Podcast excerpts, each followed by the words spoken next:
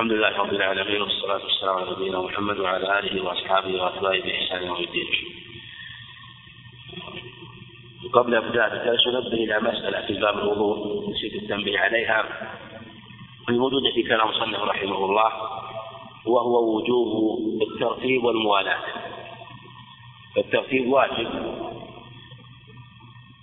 لأن المصنف رحمه الله في كلام المصنف لأنه ذكره مرتبا وهذا هو الواجب. والله عز وجل ذكرها مرتبة بالواو وإن كانت لا تقضي الترتيب لكن فعل النبي عليه الصلاة والسلام له مرتبا ومداومته على ذلك يدل على ذلك وأنه يجب الترتيب. ولعل أشرنا إلى حديث آه، في تقديم المرمى أو تأخير المرمى واستنشاق وأنه ضعيف؟ فالمقصود أنها واجبة. يجب الترتيب بينها ثم أيضا ما يدل على الترتيب أنه سبحانه وتعالى أدخل ممسوحا بين مغسولات وهو مسح الرأس أدخله بين غسل اليدين والرجلين. ومن قواعد العرب أنهم لا لا يقطعون النظير عن نظيره إلا لنكتة وفائدة. ولهذا يذكرون النظائر منتظمة نسقا واحدا لا يفصلون بعضها عن بعض. فإذا فصلوا النظير عن نظيره لا بد أن يكون لنكتة وفائدة. وهكذا في قوله تعالى يا أيها الذين إذا قمتم الصلاة فاغسلوا وجوهكم وأيديكم وراءكم قال وامسحوا برؤوسكم وأرجلكم الكعبين. فذكر أدخل ممسوحا بين مغسولات وهو الرأس. يدل على أنه مقصود. مما يستفاد أنه يجب ترتيب الأعضاء بأن يغسل وجهه ثم يديه ثم يمسح رأسه ثم بعد ذلك يغسل رجليه كما هو في الآية. والنبي عليه الصلاة والسلام أيضا قال أبدأ بما بدأ الله به في الحج. عند مسلم عند النساء ابدأوا بما بدأ الله به. الله عز وجل قال إن الصفا والمروة من شعائر الله. فبدأ بالصفا قال أبدأوا بما بدأ الله به. فإذا كان هذا في الحج فالصلاة وما هو شرط لها أعظم وأولى أن يبدأ بما بدأ الله به سبحانه وتعالى وهو البداء بالأعضاء كما ذكر سبحانه وتعالى ولهذا امتثل النبي ذلك عليه الصلاة والسلام. وكما تقدم قاعدة معنا قاعدة عظيمة أننا أن فعله بيان لما جاء في الكتاب العزيز فيجب الامتثال به. كذلك أيضا الموالاة والموالاة اختلف العلماء فيها لكن المشهور آه، عند كثير من العلم أن لا يؤخر غسل عضو حتى يجف الذي قبله.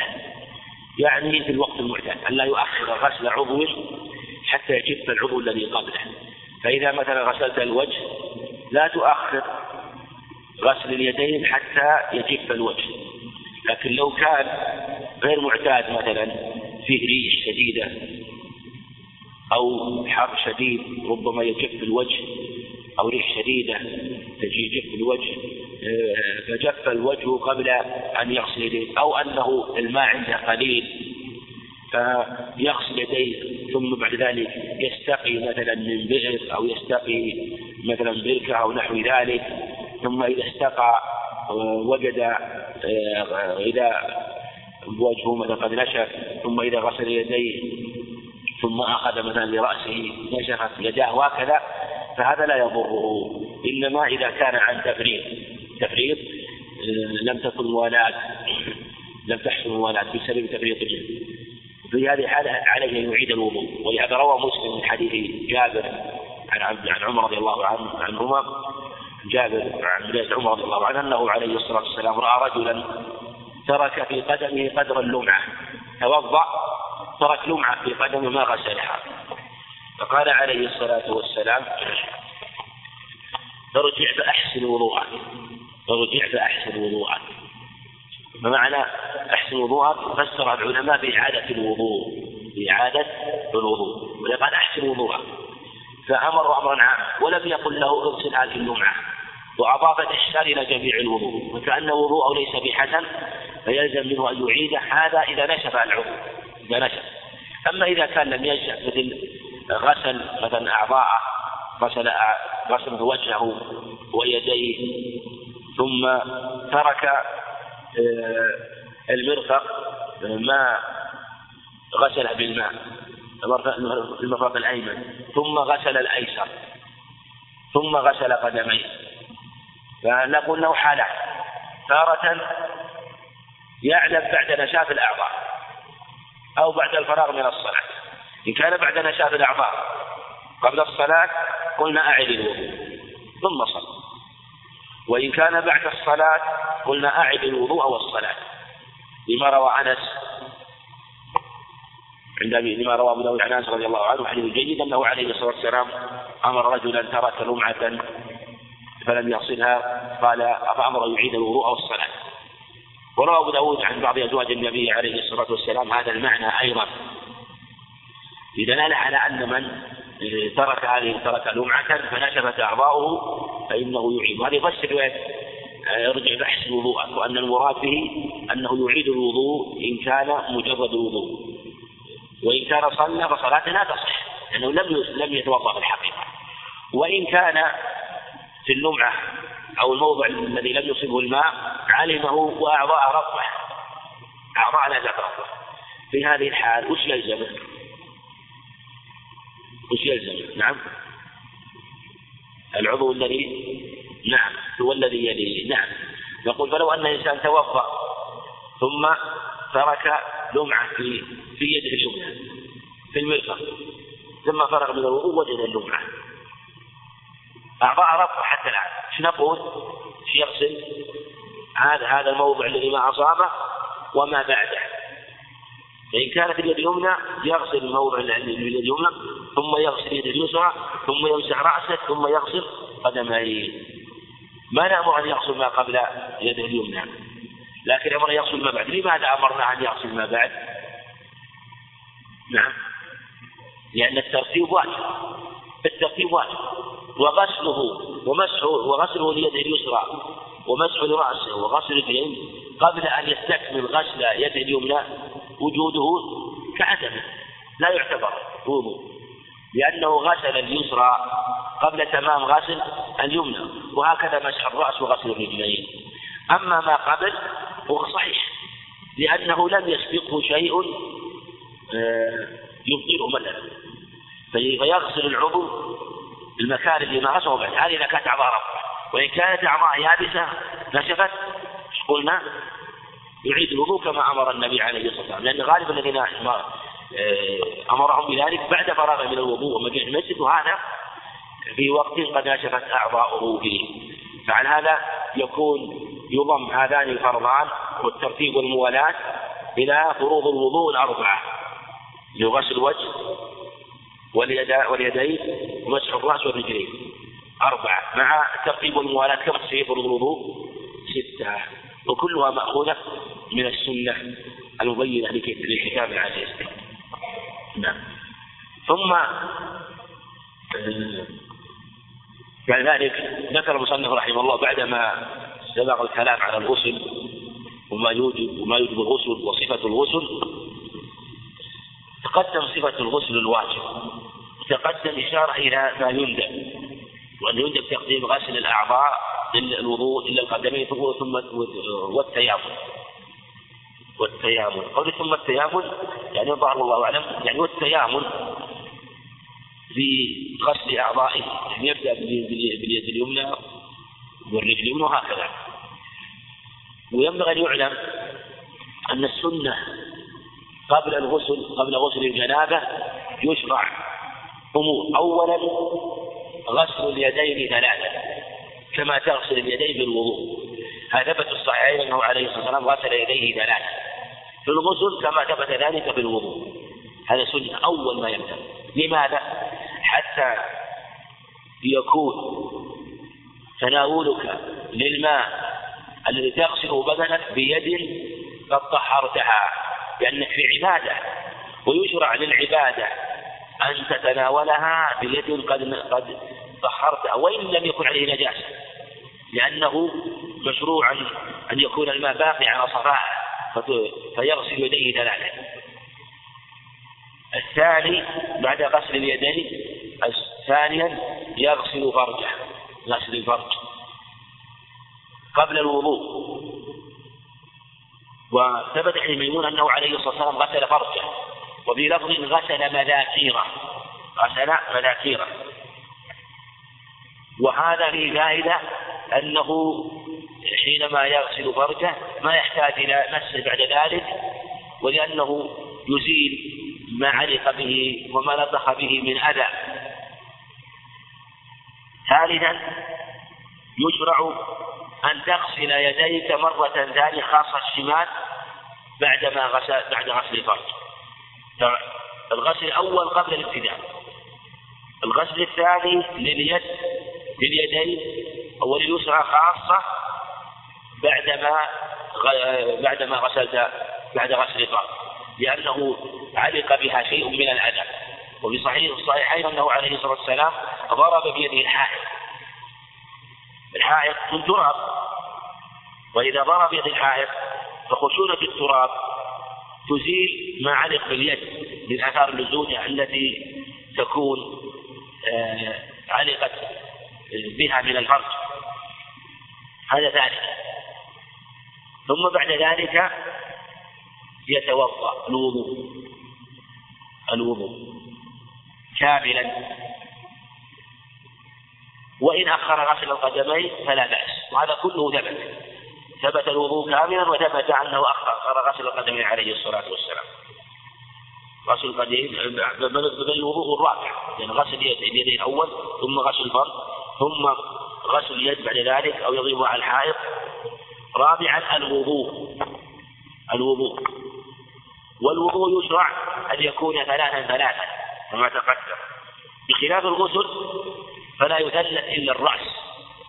ما يثلث مسح البدن غسل البدن كما قاله جمع من العلم وقال يثلث في البدن كما يثلث في الرأس وهذا لا دليل عليه ولم يذكر عليه دليل إنما جاء التثليث في الغسل في الرأس يعني عائشة أنه غسل شقه الأيمن ثم الأيسر ثم وسطه ثم بعد ذلك أفاض الماء عليه لفظ أفاض الماء على جلده. إنما التثليث لأعضاء الوضوء التثليث لأعضاء الوضوء.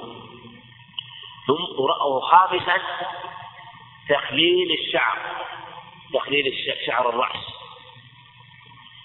وتخليل الشعر إما أن يخلله باليدين يخلله باليدين مرة واحدة هذا إذا كان له إذا كان هناك شعر يحتاج إلى تخليله أما إذا لم يكن هنالك شعر فيكفي أن يسيل الماء أو صب الماء عليه. وإن كان هنالك شعر فيسن تخليله سواء كان شعر الرأس أو شعر اللحية وإن شاء خلل الشق الأيمن ثم الأيسر ثم الوسط. وهذا ثبت في حديث عائشة رضي الله عنها. ثم بعد ذلك بعد تخليل الشعر صب الماء على يفيض يصب الماء على رأسه مبالغة في الغسل. ثم هذا خامس أو سادس ثم بعد ذلك إفاضة الماء على جميع البدن. أفاض الماء على جميع البدن. ثم أخيرا غسل القدمين إن كان لم يغسلهما. غسل القدمين كان لم يغسل وإن كان قد غسل قبل ذلك مع الوضوء أجزاه. هذا هو الوضوء الكامل الغسل الكامل. وضوء وغسل. وضوء كامل وغسل كامل. أكملهما الجمع بينهما. يكمل الوضوء بالتكرار ثلاثا والغسل والغسل آه، بمشروع بما يشرع قبله مع تخليل الشعب ثم إفاضة الماء على البدن. وإن شاء ولو شاء توضأ وضوءا كاملا واغتسل غسلا مجزئا فلا بأس. وإن شاء اغتسل غسلا كاملا ولم يتوضأ فلا بأس. كله جائز لأن الواجب هو الإفاضة. والأكل إفاضة الماء وإزالة الماء على والأكمل كما تقدم هو إيه، أن يغتسل أن يتوضأ وضوءا كاملا وأن يغتسل غسلا كاملا. نعم.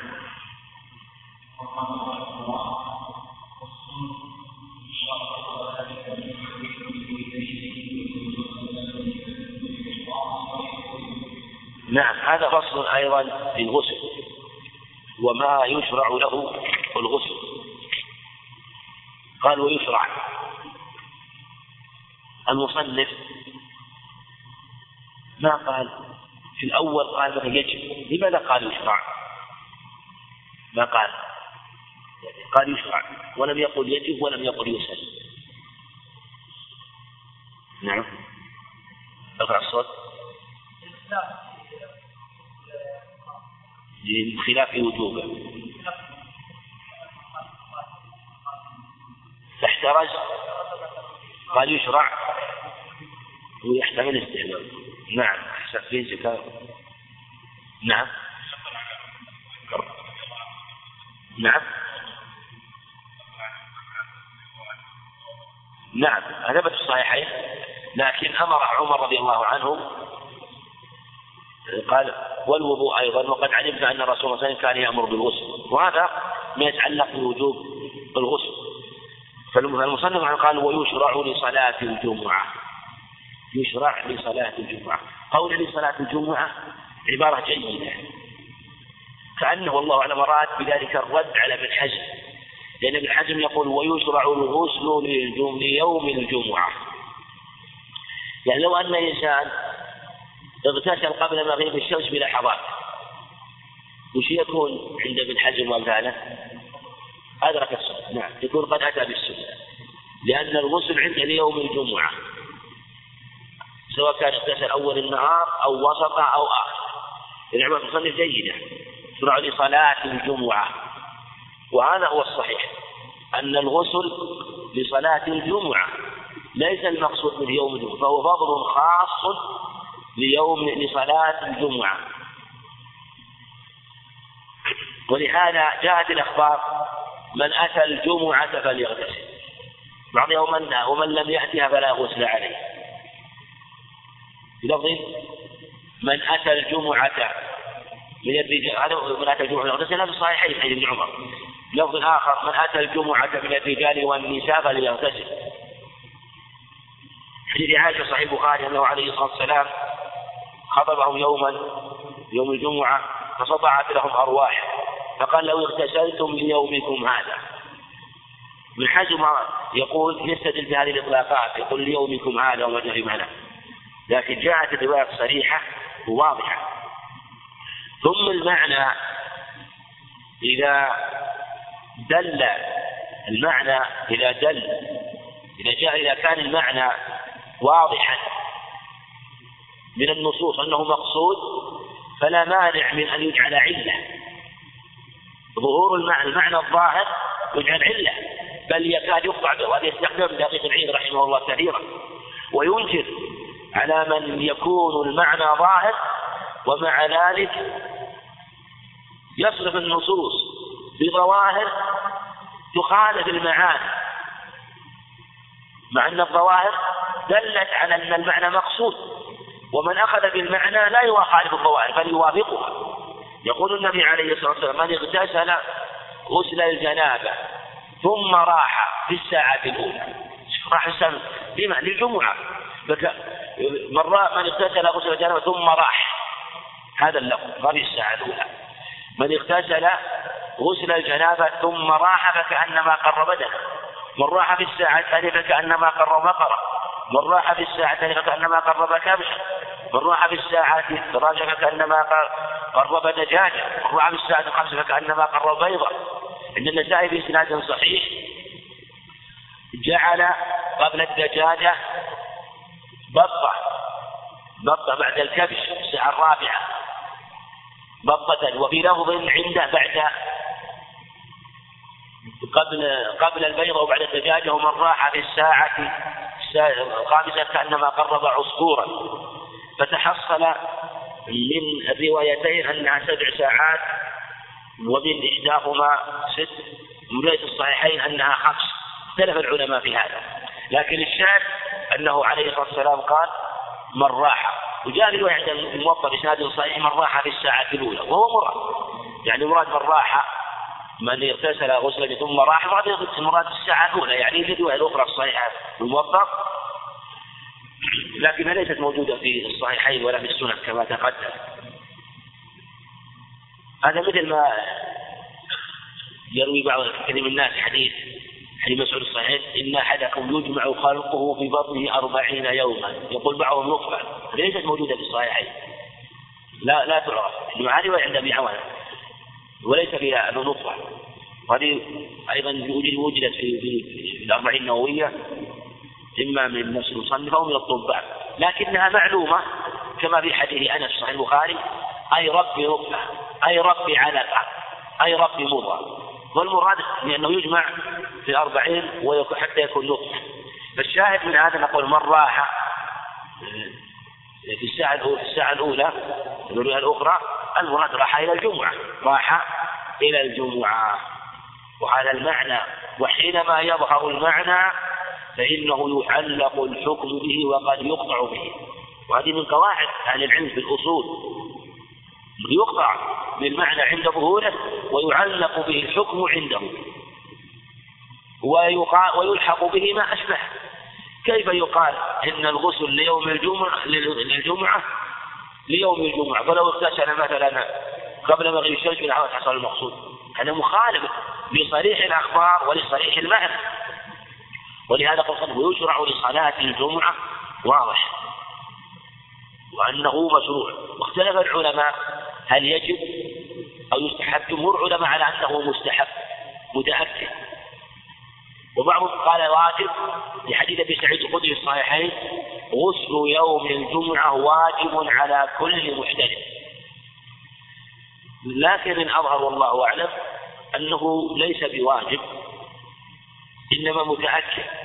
وقوله واجب قول واجب فسرت النصوص الأخرى وبينت أنه المراد أن أن المراد به الشيء اللازم من جهة الطلب والمطلوب قد يكون واجب وقد يكون مستحب.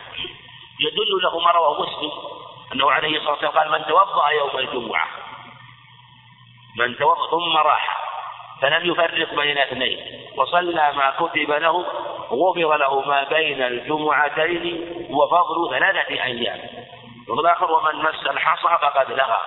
عند أبي داود من لغى فلا جمعة. كانت جمعة الوضوء كانت وضوء عند أحمد فلا جمعة له. وش وجه الدلالة من قول من توضأ؟ نعم. وجه الدلالة؟ نعم.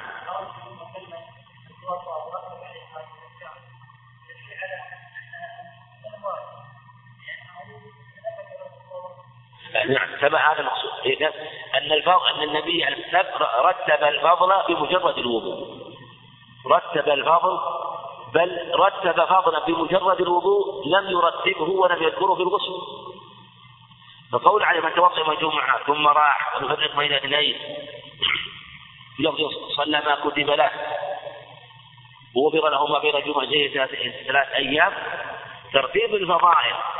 على وجود الوضوء يدل على أنه أتى بالمطلوب لكن الغسل أفضل. ولهذا لفظ الآخر صحيح مسلم من اغتسل يوم الجمعة ثم ذكر الحديث. لكن نقول إن هذا يدل على ليس بواجب. أيضا ما ثبت الصحيحين من حديث ابن عمر ومعنى ابي هريرة أيضا في قصة عثمان رضي الله عنه تقدمت أنه عليه الصلاة والسلام أنه عثمان رضي الله عنه جاء يوم الجمعة شغل يوم الجمعة يوم الأيام فتأخر عن الجمعة. فجاء وعمر يخطب الناس. فلما دخل عثمان عثمان رضي الله عنه من العشرة المبشرين فلما دخل وقت الخطبة وعمر يخطب استنكر تأخره. فقال على ما تتأخرون؟ حتى إنه قطع الخطبة رضي الله عنه وجعل يكلم عثمان. فأخبره وقال ما هو إلا أن توضأت ثم جئت يعني شغله ما شغله ثم جاء. وبعد قال والوضوء أيضا يعني تتوضأ الوضوء وقد علمت أن رسول الله صلى الله عليه وسلم كان يأمر بالغسل. قالوا إنه عليه إن أن عمر رضي الله عنه في مجمع من الصحابة الصحابة كانوا الذين لم يتفرقوا ولم يأمره بالوضوء ولم يقل ارجع لم يأمر الغسل ولم يقل ارجع فاغتسل يدل على عدم وجوبه وإن قال بعضهم إنه قد يستدل بعد الوجوب لكن دلالة على الوجوب أظهر. في حديث أيضا حسن عن سمرة من الترمذي وغيره للشاهد من حديث أنس أنه عليه الصلاة والسلام قال من توضأ فبها ونعمت ومن اغتسل فالغسل أفضل ومن اغتسل فالغسل أفضل. هذا الحديث صريح بأن الغسل أفضل وليس بواجب. ومريد الحسن عن سمرة. والعلماء يقولون الحسن لم يسمع سمرة إلا حديث العقيقة. إلا حديث العقيقة. وش حديث العقيقة؟ دائما نسمع يقول إلا حديث العقيقة. سمع إلا حديث العقيقة. وش حديث العقيقة؟ لسمع الحسن من سمرة.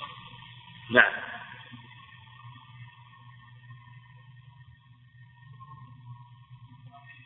كل غلام تذبح عنه يوم سابعه ويسمى ويحلق رأسه نعم. وجاء ذكر سماعه وين في البخاري.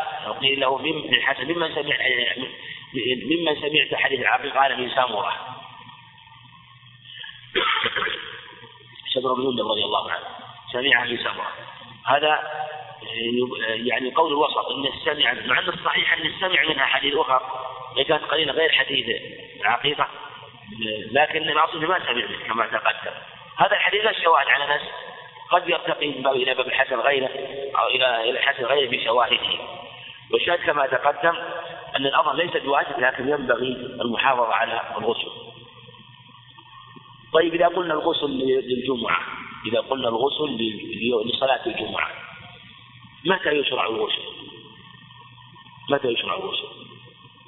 نعم. نعم. لليلة الجمعة. ولو مع الفاصل بالنوم والليل. طيب هل ليلة الجمعة في يوم الجمعة؟ يقال غسل يوم الجمعة. غسل يوم الجمعة. وأيهما التابع؟ يعني أيهما التابع اليوم ولا الليلة؟ ليلة؟ ليلة مثلا. والذي قال غسل يوم الجمعة. غسل يوم الجمعة. نعم. ليل. ولهذا إذا رأينا الهلال أفطرنا. وكان كما دخول شوال. بالليل. الليل يتبع اليوم. يعني اليوم الذي بعده. الليل يتبع اليوم الذي بعده. طيب. يعني طيب في هذا الحديث إيش نقول؟ قال غسل يوم الجمعة. غسل يوم الجمعة. لأنه نص على اليوم. ما قال ليلة الجمعة. نعم. طيب كيف يصير التابع مجهول؟ يعني كيف؟ يعني قصدك يعني تتبع قصدك من من جهة إنها لما, لما قال يوم الجمعة قال تبعت يعني.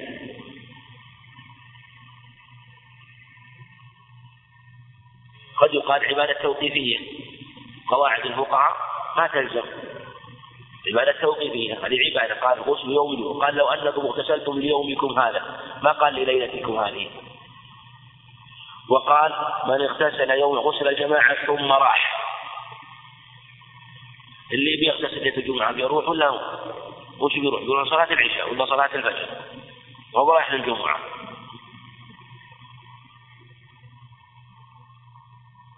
هم بيناقشونك هم مخلينك إذا خالفتهم نعم. نعم. أظهر صوت.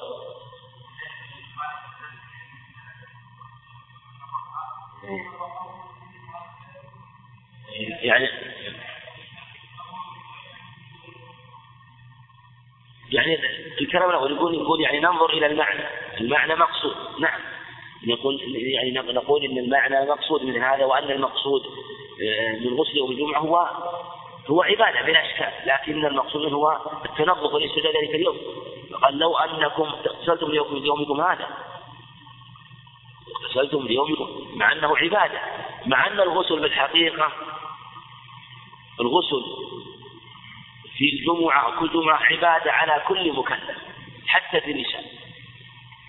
حق على كل مسلم أن يغتسل يوما لجمعة يغسل به رأسه وبدنه. أخذ بعض العلم أن الغسل مشروع في كل أسبوع في جمعة وفي غيرها لجميع المكلفين الرجال والنساء. بس أراد الجمعة ولم يرد الجمعة؟ ولهذا القول أظهر أن نفس الغسل في يعني أقل ما يكون في الجمعة مرة والأسبوع مرة مشروع حتى ولو لم يرد الجمعة. هذا ورد في حديث مسلم عن الإيمان أنه حق على كل مسلم أن يغسل بدن رأسه وبدنه في كل جمعة مرة يعني كل أسبوع مرة. لكن إن كان يريد الجمعة فهو أظهر. وذلك أن آه، أن أن الغسل هذا يكون غسل عبادة. وعلى هذا يستفيد العبد أنه إذا اغتسل بهذه النية ولو لم يغتسل للجمعة يكون غسل عبادة يجوز أن يدخل أن أن ينوب عن الوضوء. يكون غسل آخر غير غسل يوم الجمعة.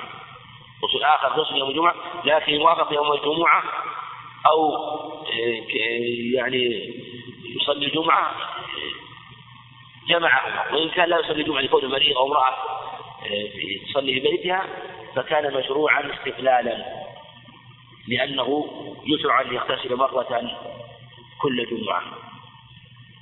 نعم.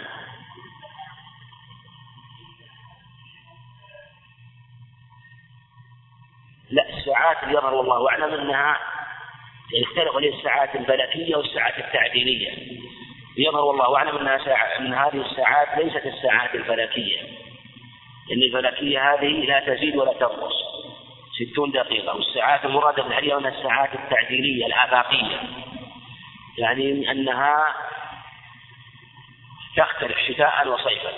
وفي ففي مثلا الصيف تزيد مدتها وفي الشتاء تنقص. يوم الجمعة في أيام الصيف ساعة تكون طويلة وفي الشتاء تكون قصيرة. يقول النبي عليه الصلاة والسلام حديث جابر عند أبي داود والنسائي وحديث صحيح يوم الجمعة ثنتا عشرة ساعة. في آخره ساعة لا يسأل الله عبدا شيئا لا يسأل الله عبد شيئا أو لا يسأل الله عبد شيئا إلا أعطاه إياه. وفي آخر يوم فالتمسوها فالتمسوها في آخر ساعة. يوم الجمعة. قول يوم الجمعة ثنتا عشرة ساعة يدل على أن يوم الجمعة ثنتا عشرة ساعة. هذا الظاهر.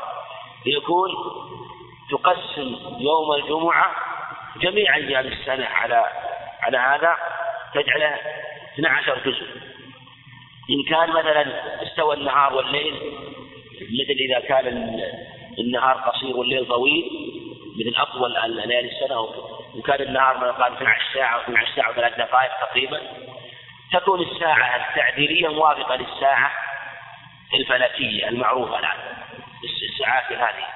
وإن كان النهار طويل مثل إذا كان إذا كان 15 ساعة في الساعات هذه يكون النهار 12 ساعة فتكون الساعة المراد عليه أو ساعة وربع ساعة وربع تقريبا. تقسم 15 على 12 إذا كان النهار 15 ساعة تقسمها مثلا على 14 إذا كان 14 ساعة وما خرج يكون الساعة تكون الساعات هذه أزود آه، منها تزود عنها بنحو ربع ساعة وهذا هو الأقرب لكن متى تبدأ؟ متى تبدأ؟ ها؟ من طلوع الشمس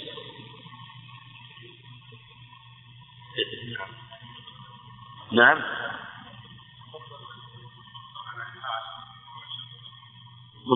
نعم. يعني لأن لأن لأن اليوم في الشرع يختلف. اليوم في الشرع يختلف. يعني تارة يقال نصف يوم نصف ليلة. هذا له معنى. يعني حينما واختارت تطلق الليلة ينزل الله كل ليلة. يقال إذا أضيف النصف والثلث إليه يكون من طلوع الشمس. وإن نزع منه النصف يكون إلى مجموع اليوم بكامل. المقصود هذا آه، بحث فيما يتعلق بالابتداء فيما يتعلق بالابتداء. والأظهر والله أعلم أنه من طلوع الشمس. الأظهر والله أعلم أنه من طلوع الشمس. هذا هو الأقرب. آه، يعني يحسب ست خمس ساعات على رواية الصحيحين أو ست ساعات أو سبع ساعات الرواية الأخرى. وإذا قلنا خمس ساعات هم من طلوع الشمس الساعة الأولى. ثم تليها الساعة الثانية بعد فيقسم من آه، من طلوع الشمس إلى خروج الإمام يجعل خمسة أقسام. فالأولى فالقسم الأول الساعة الأولى والقسم الثاني والساعة الثانية وهكذا. والساعة الأولى من جاء بأولها له بدنة. من جاء في وسطها فله بدنة. ومن جاء في آخرها فله بدنة أليس كذلك؟ لكن البدنة تختلف ولا ما تختلف؟ يعني اللي يأتي في أولها هل هو مثل يأتي في آخرها؟ على هذا نقول كلهم أتقرب بدنة لكن اللي جاء في أولها له تقرب بدنة ماذا؟ كبيرة أو سمينة والذي جاء في وسطها ببدنة وسط والذي في آخرها دون كذلك نقول الساعة الثانية بقرة تقرب بقرة. فهم متفقون في جنس التقرب لكن في كثرته أو كميته مختلفون أو نوعه. في, نوع في جنسه متفقون لكن النوع هذا تقرب ببدنة سمينة عظيمة لأنه جاء في أول وقت. وهذا وسط في وسط الوقت. وهذا في آخر أقل لأنه في آخر الوقت وهكذا في البقرة والكبش والدجاجة والبيضة. وهذا على قول الجمهور على قول الجمهور. أما قول مالك يكون بعد الزوال وهذا قول ضعيف. هذا قول ضعيف. ثم يظهر كما تقدم من طلوع الشمس لأنه لأنه في الحق قبل طلوع الشمس من وقت الفجر. والنبي قال من راح فاسألوه والذي قبل الفجر راح لصلاة الفجر وما بعد إلى طلوع الشمس من صلاة الفجر. وقت الفجر ما لم تطلع الشمس.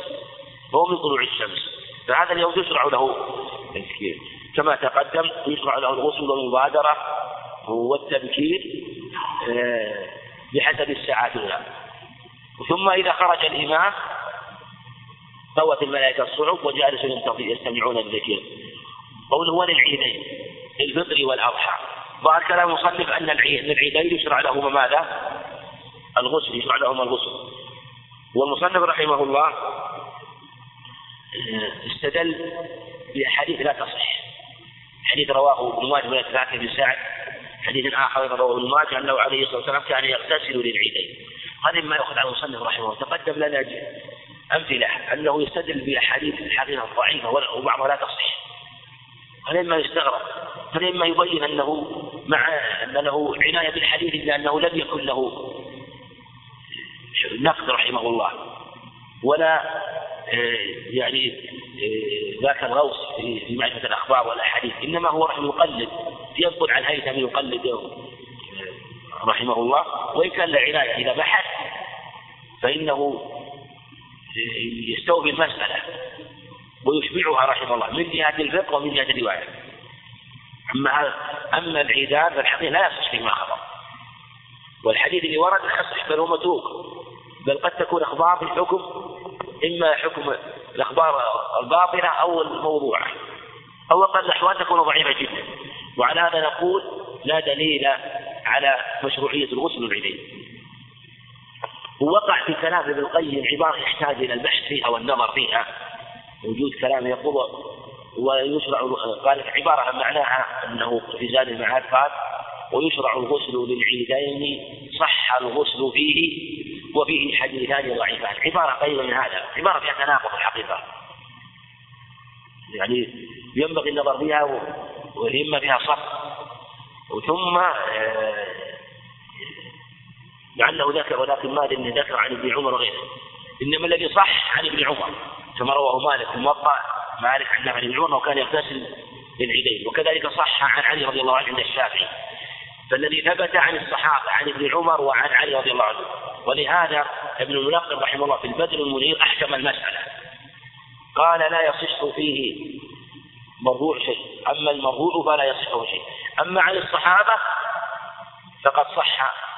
فذكر ما صح رحمه الله. وهذا هو الصواب. كلمة ابن المنقب رحمه الله كان محكمة أنه لم يصح شيء من مرفوع النبي عليه الصلاة والسلام إنما صح عن الصحابة عن ابن عمر وعن علي. وفعله ما يحتمل أنه فعله وقصد بذلك المشروعية وقد يكون قصد بذلك التنقل. ومجرد الفعل منهما لا لا يدل على انه جريان أنه مشروع. قد يغتسلان من أجل التنظف وعلى هذا نقول من اغتسل للعيدين من أجل النظافة يكون مشروع لأجل التنظف لأنه عليه الصلاة والسلام كان يتجمل للعيدين. وقال عمر رضي الله عنه في الصحيح ابن عمر ابتع هذه أصلا تجمل بها للعيدين والوقت. ولا شك أن من التجمل بالملابس إذا كان يجمل بدل الملابس فيجمل أيضا يجمل بغسله. وعن هذا نقول من احتاج إلى تنظيف بدنه لكونه علق به شيء من الأذى أو العرق فيسن غسله لأنه اجتماع عام أعظم من اجتماع الجمعة. وهذا يشرع له الاغتسال. أما يقال يشرع مطلقا ولو كان ليس محتاجا هذا لا دليل عليه. هذا هو يعني الأحسن والوسط في هذا. ولمن غسل ميتا هذا يسن يسن تغسيل الميت. يسن الغسل من تغسيل الميت. فثبت وهذا جاء في ثلاثة أخبار عن النبي عليه الصلاة والسلام حديث أبي هريرة وحديث صحيح رواه أبو داود الطرق أنه عليه الصلاة والسلام أنه عليه الصلاة والسلام قال من غسل ميتا فليغتسل. وفي حديث عائشة عند أبي داود بن مصعب بن شيبة أنه عليه الصلاة والسلام كان يغتسل من أربع من الجمعة والجنابة والحجامة ومن غسل الجمعة. ومن الجمعة والجنابة والحجامة ومن غسل الميت من غسل الميت. أما الحجامة فليس له شاهد والجنابة واضح. والجمعة كذلك صح فيها الأخبار. أما غسل الميت فله شواهد كما تقدم في هريرة من طرق. حديث هريرة بعض طرق الصحيح مستقيم ولو شواهد الحديث عليه أيضا عن النبي داود أنه أمر عليه الصلاة والسلام لما دفن أباه أمره أن يغتسل عليه الصلاة والسلام. فيشرع الغسل لكن ليس بواجب. لقوله عليه الصلاة والسلام حديث ابن عباس عند الحاكم والدار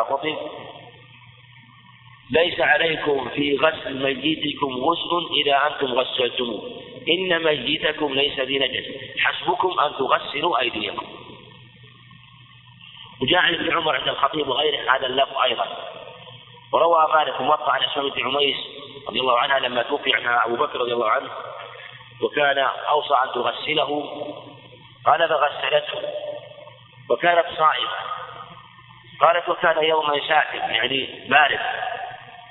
فسألت من حضرها هل عليها غسل؟ فأفتوها بأنه ليس عليها غسل. وهذا هو الصواب أنه ليس بواجب. يبين قول من غسل من يغتسل يعني أنه سنة. كأنه والله أعلم. وهذا قرره شيخ الشيخ علي عزيز بن باز رحمه الله. قال ما معنى لعل غاسل الميت يحصل للشيء من الضعف والانكسار حينما يرى الميت وهو يحتاج إلى النشاط لأنه سوف غاسل الميت يكون في الغالب أقرب الناس إليه أو يلي امره يحتاج إلى الإعانة فيه فيما يتعلق بكفنه. وحمله والصلاة عليه ودفنه فشرع يبادر الغسل حتى يكون سبب إلى نشاط. كما أنه شرع لمن حمل أن يتوضأ حتى يكون مستعد للصلاة. فإذا وضع الميت أمام الناس صلوا عليه ما يذهب يقول أنا بتوضأ. فإما أن تفوت الصلاة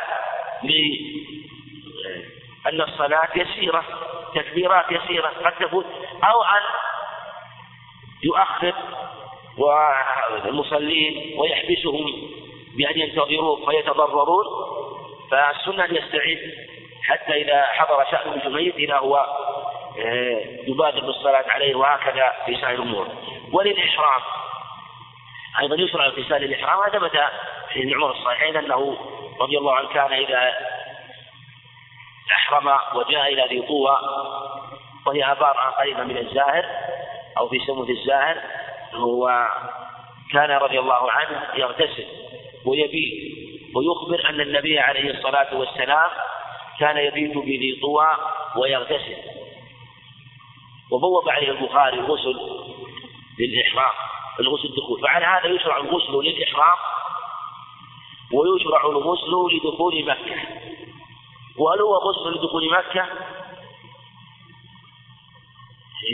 أو هو غسل مثلا عند الحاجة إليه يظهر والله أعلم أنه مثل ما أن الذي يأتي إلى مكة ويحرم قد يحتاج إلى الاغتسال للنشاط ويحتاج إلى الاغتسال لأنه ربما تعرق بدنه ويريد أن يؤدي فيؤدي عبادة الطواف والسعي ببدن نظيف فيشرع له الغسل. لكنه ليس بواجب.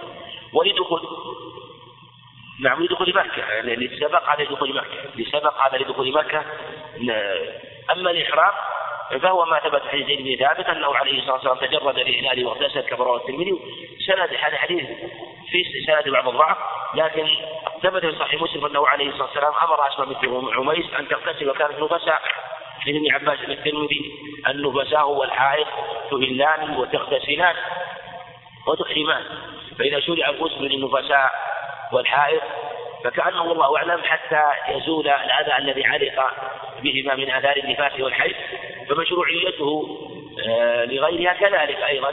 قال بعضهم إنه المشروع في حقهما دون غيرهما لكن من نظر إلى العلة وأنه نظافة للعبادة كان مشروعا لكل من أراد الإحرام وكما تقدم الكتاب أنه تجرد الإيمان واغتسل عليه الصلاة والسلام. نعم.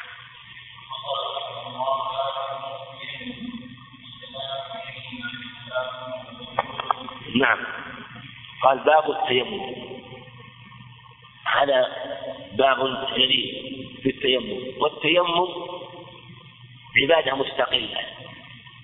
لكنه بدل من الوضوء. يقول الله عز وجل فلم تجدوا ماء فتيمموا. وقال النبي عليه الصلاة والسلام في حديث أبي ذر عند أهل السنن بمعنى حديث البزار عند أبي هريرة التراب وضوء المسلم وإن لم يجد الماء عشر سنين فإذا وجده فليتق الله وليمسه بشرته وضوء المسلم جعله وضوء يقضي الطهور طهور المسلم. قال يبين أن التيمم يقوم مقام الوضوء في كل حال. والتيمم مش معناه في اللغة؟ مش معنى التيمم في اللغة؟ يقين. نعم. القصد. وهو القصد إلى الصعيد. بضرب اليدين ثم مسحهما ومسح الوجه بنية رفع الحدث عند عدم الماء. يقول سبحانه ولا تيمموا الخبيث منه, منه تنفقون ولستم بآخره إلا تغمضون ولا تيمموا. يعني لا تقصد إلى المال الخبيث فتخرجه وتتصدق به. فإن الله طيب لا يقبل إلا طيب. ورأى النبي عليه الصلاة والسلام مرة قنوة حشر قنوة من تمر قد علق في المسجد في الحشر فجعل يضربه بعود معه عليه الصلاة والسلام وقال إن هذا يأكل الحشف يوم القيامة. فالشاهد أنه بمعنى القصد قالوا فتيمموا أصل التيمم هو القصد. لكن نقل العلماء وجعلوا باب التيمم لأن المتيمم يقصد إلى التراب أو الصعيد. قوله يستباح به ما يستباح بالوضوء والغسل. وهذا يبين أن الوضوء أن التراب يقوم مقام الوضوء. لكن عندنا الأصل الوضوء ولا يجوز التيمم إلا عند الحاجة إليه والحاجة إليه تكون في موضعين الحاجة إليه في موضعين. ما هو الموضع الأول؟ نعم. نعم. عند عدم الماء. وهذا عدم ماذا حسي ولا حكمي؟ حسي يعني لا يجد الماء. نعم. والثاني عند العجز وهذا عدم حكمي.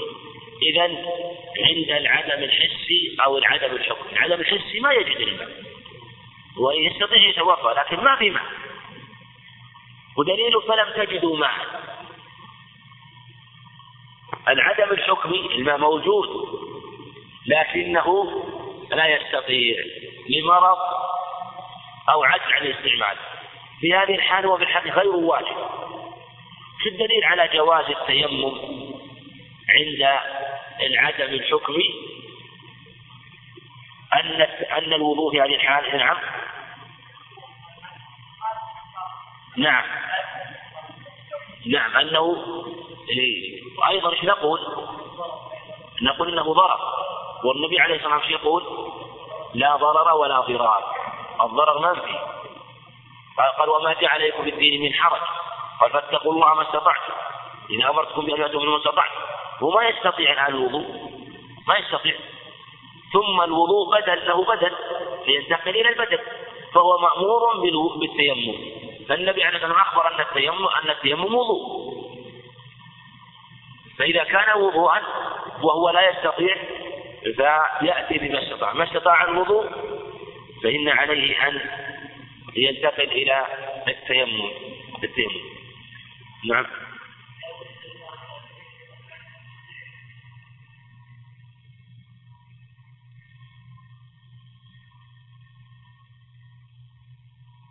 هذا في خلاف بين العلم يقولون إنه إذا وجده بثمن المثل إذا وجده بثمن المثل يلزمه أن يشتري. إن وجده فوق ثمن المثل فلا يلزمه. هذا المشهور في المذهب. قالوا إنه إن كان يزيد عن ثمن المثل فلا لو كان ما عنده ماء وراح يشتري ماء. قال أبغى لتر ماء توضأ. قال اللتر اللتر ثلاثة ريال. ثلاثة ريال. وهو يشتري بريال. قال ما كيف ودرى أنه محتاج ورفع عليه السعر قالوا ما يلزم لأنه مثل زمن المثل في آدم مرتين أو ثلاثة والقول. لكن هذا في الحقيقة قولهم بثمن المثل وتقديم المثل موضع نظر ولم يذكروا عليه دليل. والله عز وجل يقول فاتقوا الله ما استطعتم.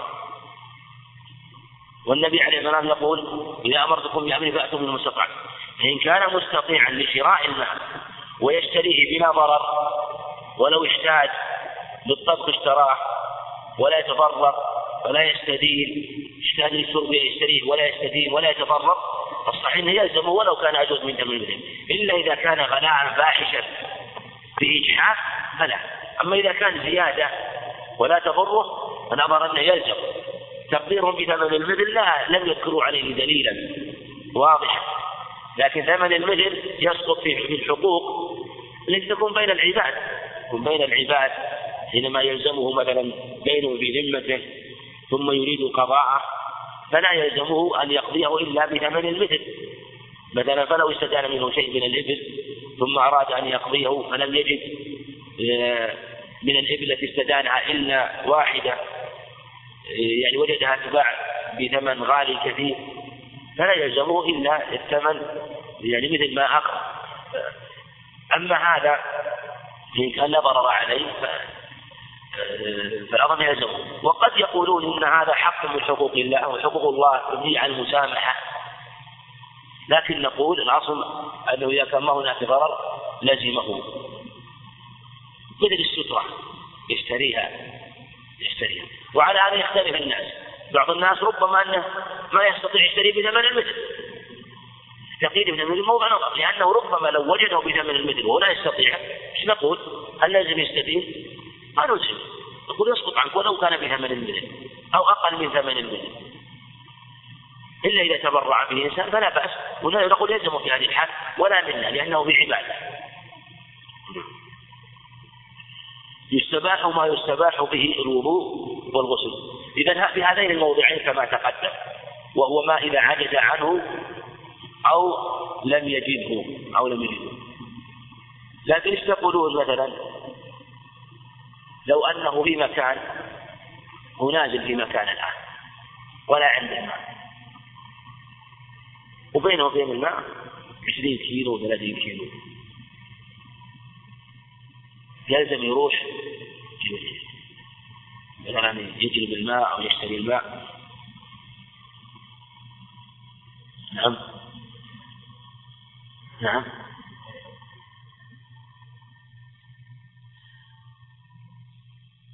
لا يلزم نعم. نعم.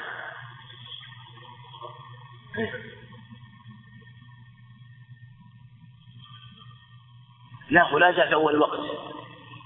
غاش يقول لا زال في أول وقت والمسافة عشر دقائق. وبرجع عشر نعم.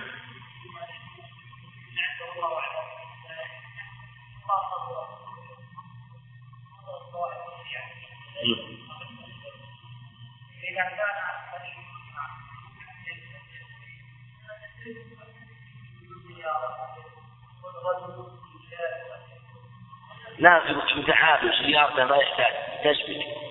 يقول يقول يقول ترى الصلاة حاضرة علمني الآن. شاف التفصيل؟ فصل.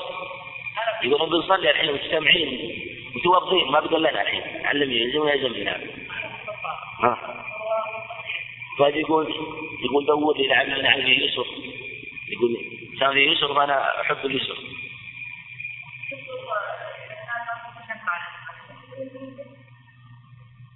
طيب نروح عليه نقول فلم تجدوا ماء. يقول ما ما وجدت ماء.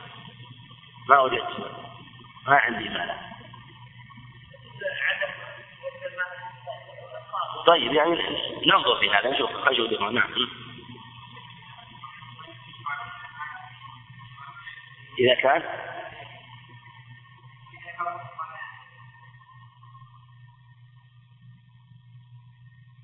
هو عزيمة ورخصة جميعا.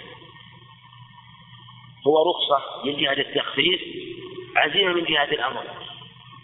هو رخصة من الله عز وجل وتخفيف جميعا للشيء مثل الميتة. الميتة رخصة ولا لا؟ رخص الله. لكن لو ما أكل ومضطر ومات. شو يكون؟ يقول مسروق غير من من اضطر إلى ميتة فمات ولم يأكل أدخل النار. هذا فهي عزيمة من جهة رخصة من جهة التوسعة عزيمة من جهة الفعل. ما لا لا منافاة يعني أن يكون الشيء رخصة وعزيمة. مثل قصر الصلاة رخصة من جهة التخفيف عزيمة من جهة أنه يشرع لك أن تقصر الصلاة ركعتين ولا تصليها.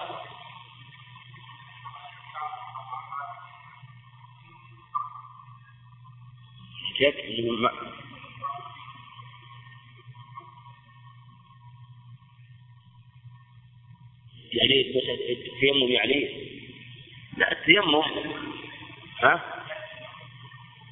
نعم.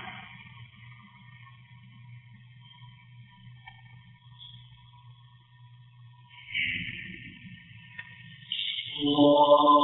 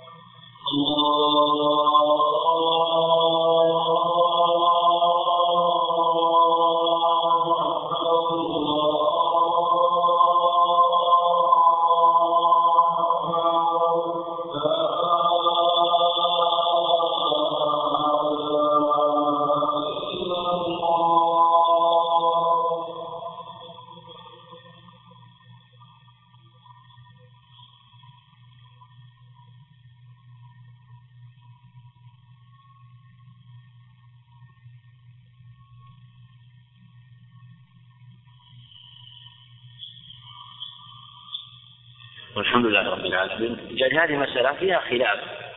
يعني مثل ما اختلف كلام الإخوان يعني العلماء اختلفوا هو اختلف كلام الإخوان لأن لأنكم لاحظتم كل لاحظ شيئا من جهة أدلة الشريعة وكذلك العلم حصل في خلاف هذا لكن يتبين والله أعلم أن نقول إن كان الشخص الذي نازل هو نازل في هذا المكان مستقل.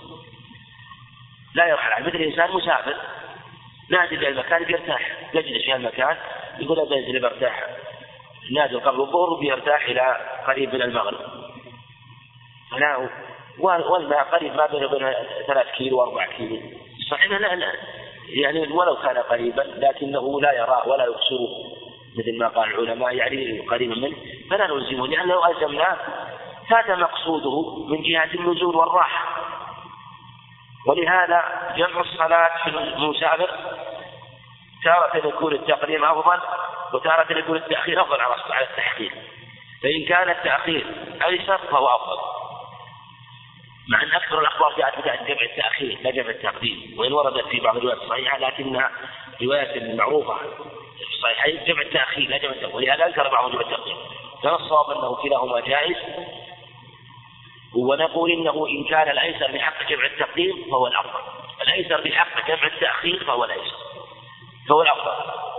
الايسر بحقه أن يصلي يكون صلاة في وقتها فهو الأفضل. ولا يجمع. لأن الجمع ليس من رخص السفر.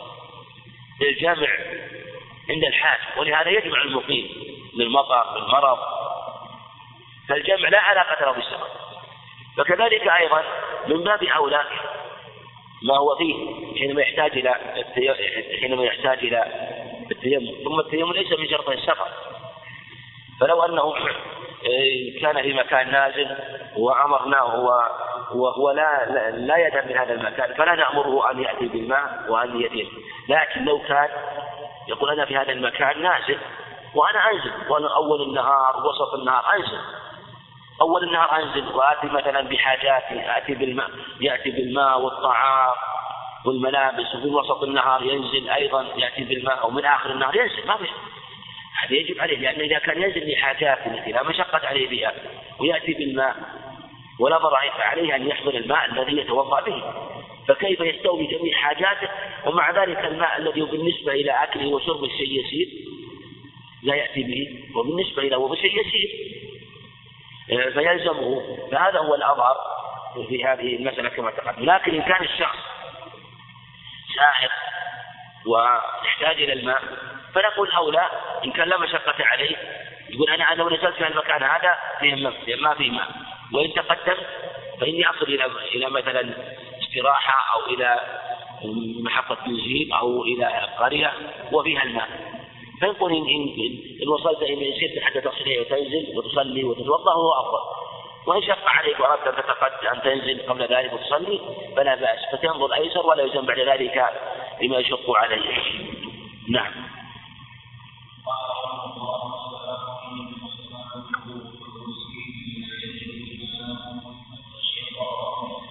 نعم. مثل ما تقدم لمن لم يجد الماء أو خشي الضرر من استعماله والضرر بابه واسع. لكن ينبغي أن بعض أن كثير من العلم منهم من أفرط ومنهم من فرط. منهم من قال أدنى ضرر يتوضأ به ويتيمم به. منهم من قال لا يتيمم إلا من ضرر يخشى من الهلاك.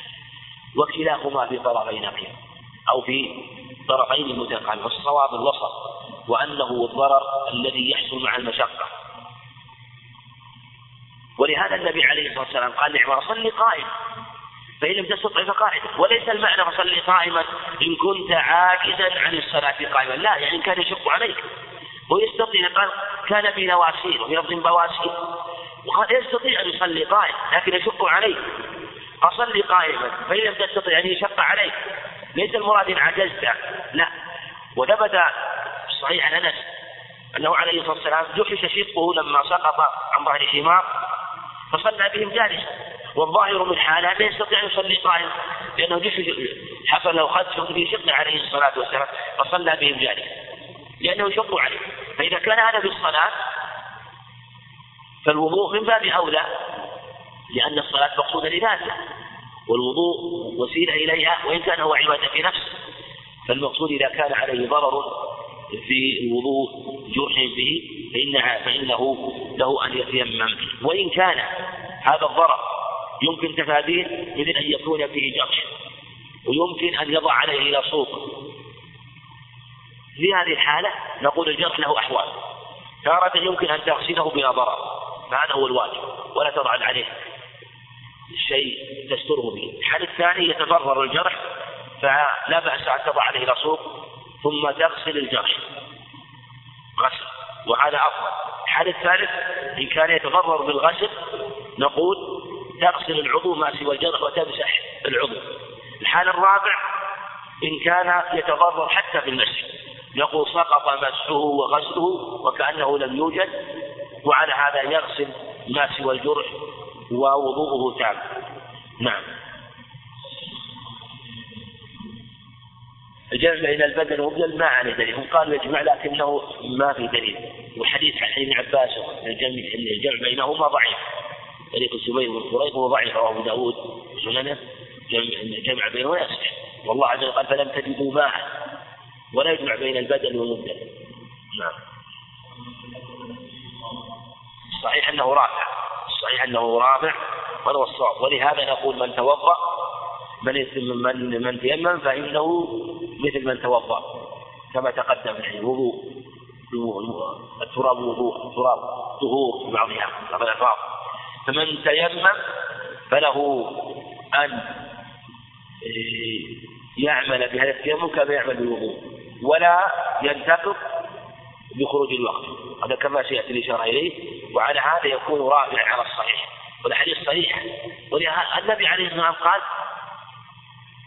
فإذا وجدت الماء فاتق الله بسوجه جعله جعل أبد بطلانه وجود الماء. في اللفظ الآخر وضوء. والجمهور قالوا إنه مبيح خالف في ذلك الإحناف وهذا من اختيارات الجيدة انه أن حكم حكم الوضوء هذا هو الصواب. نعم.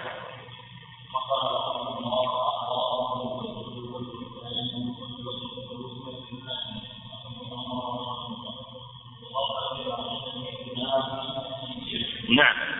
وأعضاؤه الوجه والكفان. وهذا من رحمة الله. خفف في صفته.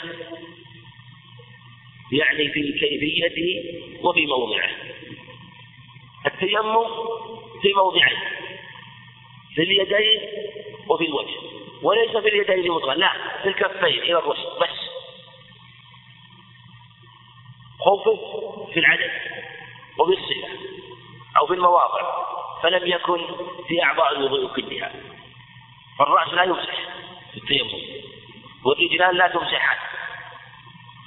واليدان إلى الرسغ ليس إلى المرفق أيضا التيمم لا يشرع التكرار فيه. وهذا من التخفيف أيضا التيمم صفته في الغسل في رفع الحدث الأكبر والأصغر واحد إنما الفرق في النية. إذا كان على جنابة يتيمم وترتفع جنابته بالنية ينوي رفع حدث الجنابة مثل ما ينوي رفع حدث الحدث الأصغر. يعني ينوي رفع الحدث الأصغر الأكبر كما ينوي رفع الحدث الأكبر يختلفان في النية وإلا فالموضوع واحد. ولهذا سقط في التيمم عضوان الرأس والرجلان. طيب هنا سؤال. الرأس والرجلان أليس لهما صفة خاصة في الوضوء تخالف الوجه واليدين؟ ولا لا؟ الرأس والرجلان أليس لهما؟ هما سقط في التيمم. سقوطهم كأنه والله أعلم بحكمة. وهما في الوضوء أيضا لهما صفة خاصة. ما نعم. الرأس يمسح. والرجلان؟ نعم. احسن. شوف انظر. يعني الوجه واليدان تغسلان مطلقا في الوضوء. يجب غسله أما الرأس فإنه لا يغسل بل لا يشرع غسله. إنما يمسح بل غسله بدعة. في الوضوء لهذا لا يشرع تكرار حتى تكرار مسح لا يصح. لا لا يشرع. وما جاء من تكرار مسح فإنه لا يصح كما تقدم معنا في ابي داود الرجلان أحيانا تمسحان لا تغسلان. ومسحوهما لظهرهما إذا كانتا في خفين أو الجوربين فلما كانتا في الوضوء خفف فيهما في الرأس مطلقا بالمسح وبالرجلين أحيانا بمسح ظاهر الكفين سقطتا في باب التيمم فلم تمسحها فلم يبقى إلا العضوان اللذان يغسلان مطلقا وهما الوجه واليدان. ولهذا كان يكتفى بمجرد ضرب الصعيد. ولا حاجة إلى أن يلصق بالتراب مجرد ضرب الصعيد. هو التراب. وكما تقدم صفته هو التيمم واحدة. صفته هو التيمم واحدة. وعلى هذا يكون الصحيح فيهما أن المقصود هو مسح العضوين بس الوجه ثم الكف قوله ثم الكفان العبارة فيها نظر. الصواب أنه لا يجب الترتيب بين هذين العضوين. فلو مسح الكفين قبل ثم مسح وجهه بعد جاءت على الصحيح. فلو أنه تيمم ضرب الصعيد ضربت الصعيد ثم مسحت ظاهر اليمنى بباطن اليسرى وظاهر اليسرى بباطن اليمنى كما يفعل كثير من الناس. ثم الوجه جاز.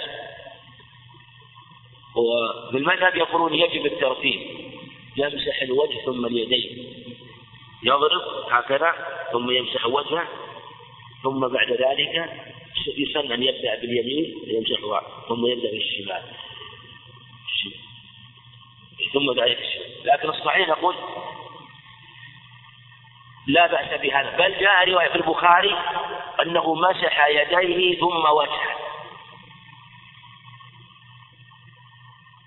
والله عز وجل امسحوا بوجوهكم وأيديكم. جاء بالواو كما جاء بالوضوء بينت السنة أنه لا يجب الترتيب في هذا. والواو لمطلق الجمع كما هو الصحيح. لمطلق الجمع. وعلى هذا لا يجب الترتيب بينهم ثم الصحيح أنه إذا ضربت الأرض ما له حاجة أن تمسح يديك هكذا. فإن مسحه ونفخ فلا بأس. لأن باطن الكفين في الحقيقة تمسحه ثلاث مرات.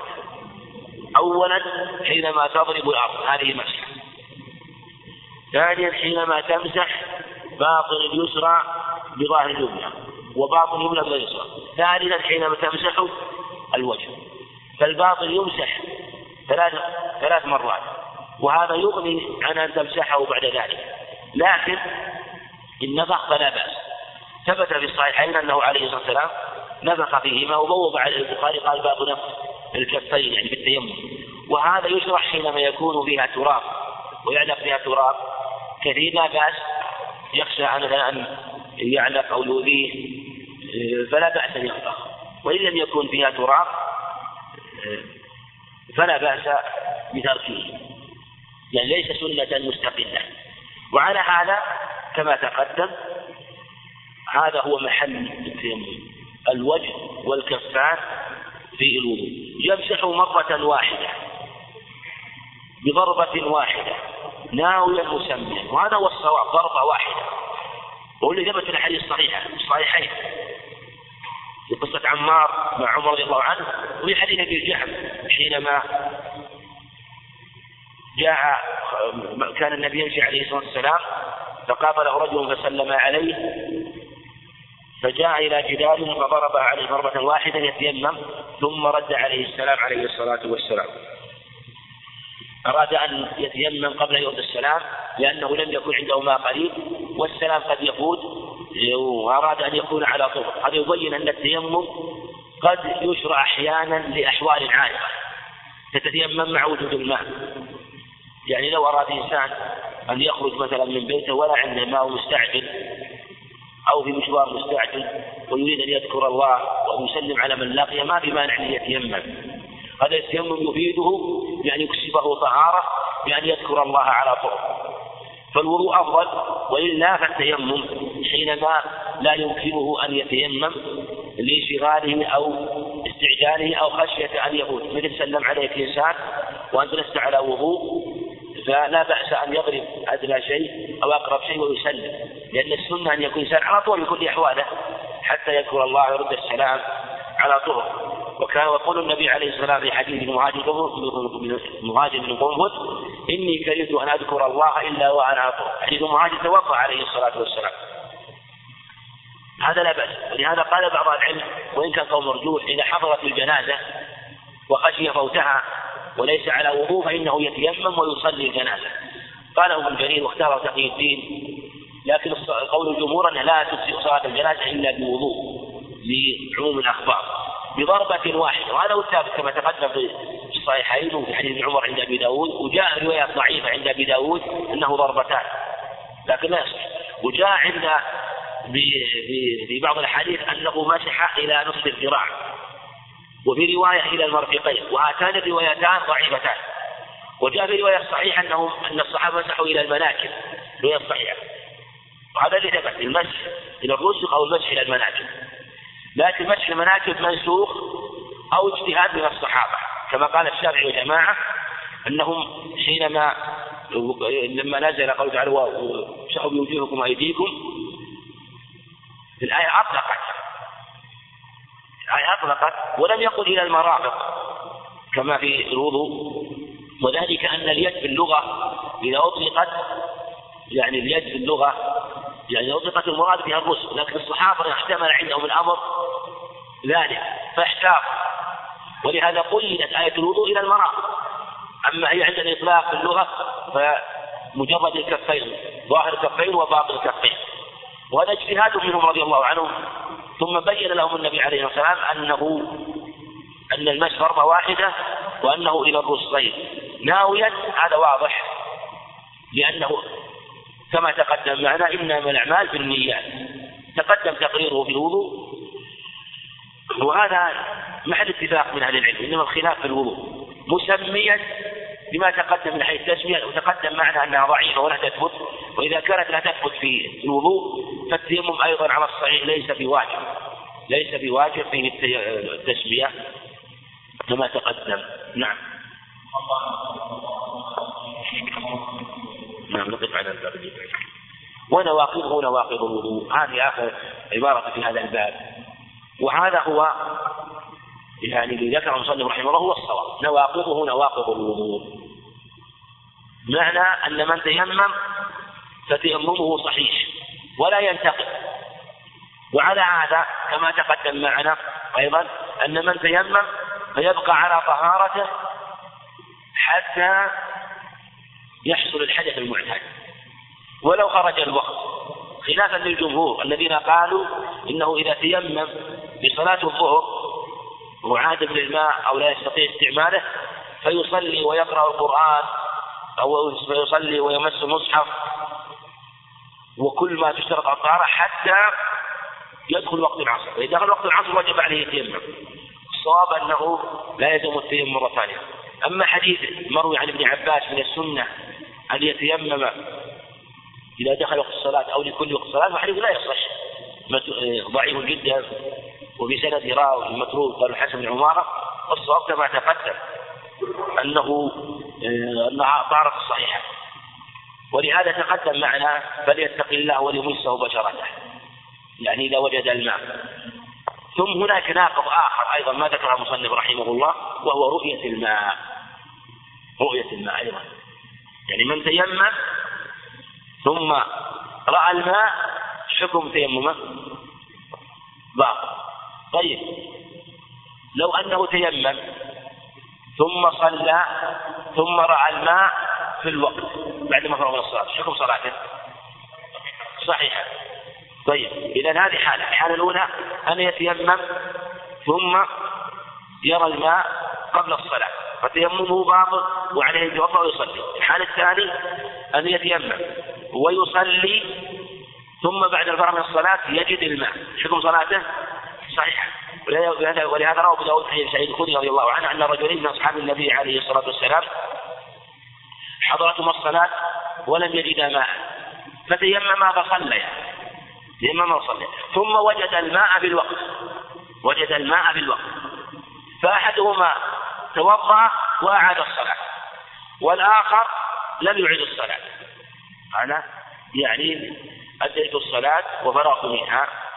وهي فرغت منها صحيحة فأتي النبي عليه الصلاة والسلام فسأله فقال للذي لم يعد الصلاة قال له أصبت السنة والذي عاد الصلاة لك الأجر مرتين. أي ما أفضل الذي عاد السنة الذي أصاب السنة ولا الذي له الأجر مرتين؟ الذي أصاب السنة.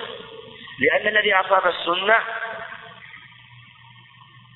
يعني أصاب القول الصواب والذي له أجره مرتين يعني له أجر الفعل الأول والصلاة وأجر الفعل الثاني الصلاة أجر له أجر الصلاة بالتيمم وأجر الصلاة بالوضوء لأنه اجتهد.